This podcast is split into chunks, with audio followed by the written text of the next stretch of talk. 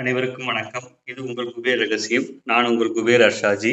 இன்றைய பதிவு வைகாசி விசாகத்தன்று முருகப்பெருமானை உள்ளத்தில் இணைத்து இல்லத்தில் வழிபடுங்கள் பகை விலகும் பாசம் பெருகும் என்ற தலைப்பில் இந்த காணொளியை உங்களுக்கு தருகின்றேன்.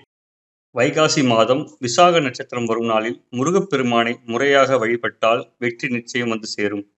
திருப்பரங்குன்றத்தை முதல் படை வீடாகவும் திருச்செந்தூரை இரண்டாவது படை வீடாகவும் பழனியை மூன்றாவது படைவீடாகவும் திருவேரகத்தை நாலாவது படை வீடாகவும் திருத்தணியை ஐந்தாம் படை வீடாகவும் பழமுதிர் சோலையை ஆறாம் படை வீடாகவும் கொண்டவன் அந்த ஆறு படை வீட்டு அழகன். வாரி வாரி அருள் வழங்கும் அந்த வள்ளலை வைகாசி விசாகத்தன்று இல்லத்து பூஜையறையில் அவனுக்கு பிடித்த மாம்பழத்தை நெய்வேதியமாக வைத்தும் வாழைப்பழத்தை வைத்தும் கந்தரப்பத்தை பெய்த்தும் வழிபட்டு வந்தால் நமது வாழ்க்கை நன்றாக அமையும். வாரியார் சுவாமிகள் முருகு முருகு என்று நீ உருகு உருகு என்பார். அந்த முருகப்பெருமானிடம் மும்மூர்த்திகளும் அடக்கம் என்று சொல்வார். காக்கும் கடவுளாகிய முகுந்தன் அழிக்கும் கடவுளாகிய உத்திரன் படைக்கும் கடவுளாகிய காமலோர்பவன் ஆகிய மூவரின் முதல் எழுத்துக்கள் ஒன்று சேர்ந்தால் முருகா என்று பொருள் கிடைக்கும். எனவே முருகனை வழிபட்டால் மும்மூர்த்தியை வழிபட்ட பலன் கிடைக்கும். அகத்திய முனிவருக்கு தமிழ் இலக்கணம் போதித்தவர் என்றும் ஔவையாருக்கு நாவல்கனி மூலம் தத்துவ ஞானத்தை போதித்தவர் என்றும் போற்றப்படும் முருகப்பெருமானை விசாகத்தன்று உள்ளம் முருகி கவச பாராயணம் செய்து வழிபட்டால் கடமையில் உள்ள தோய்வு அகலும். ஒவ்வொரு மாதத்திலும் ஒரு சிறப்பான நட்சத்திரம் அல்லது திதியை தேர்ந்தெடுத்து நாம் கொண்டாடுகிறோம். நட்சத்திர அடிப்படையில் வைகாசி விசாகம் ஆடி பூரம் கார்த்திகை திருக்கார்த்திகை தைப்பூசம் பங்குனி உத்திரம் மாசிமகம் போன்றவை சிறப்பாக கொண்டாடுகிறோம்.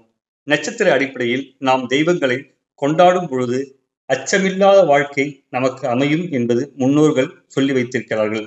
அந்த விதத்தில் விசாக நட்சத்திரம் என்பது முருகனுக்கு உகந்த நட்சத்திரமாகும். அதிலும் வைகாசி மாதத்தில் வரும் விசாக நட்சத்திரத்தன்று முருகப்பெருமானை விரதம் இருந்து வழிபட்டால் வையகத்தில் பதிகம் படித்தால் படிப்படியாக துயர் தீரும். துதிப்பாடல் படித்தால் தொல்லைகள் அகலும்.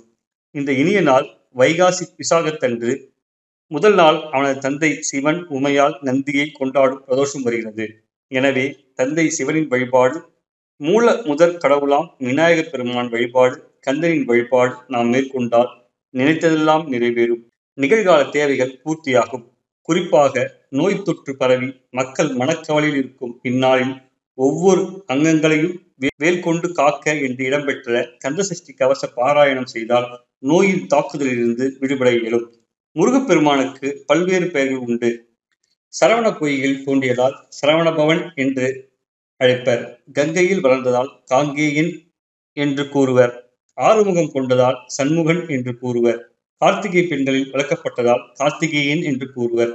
மயில் ஏறுவதால் மயில்வாகன் என்று கூறுவர். பக்தர்கள் மணக்குகையில் வாழ்வதால் குகன் என்பர். தந்தைக்கு உபதேசம் செய்ததால் சுவாமிநாதன் என்பர். பிரம்மத்தில் உயர்ந்ததால் சுப்பிரமணியன் என்பர். கடம்ப மலரை உடையவன் என்பதால் கடம்பன் என்பர். பட்சி வாகனன் என்பதால் விசாகன் என்பர்.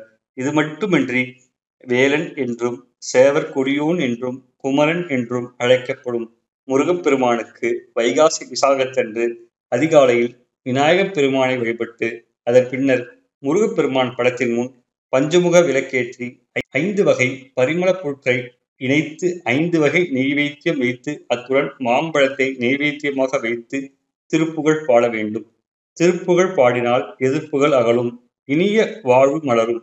ஐந்து முகம் தோன்றில் ஆறு முகம் தோன்றும் என்பது சான்றோர் மொழி.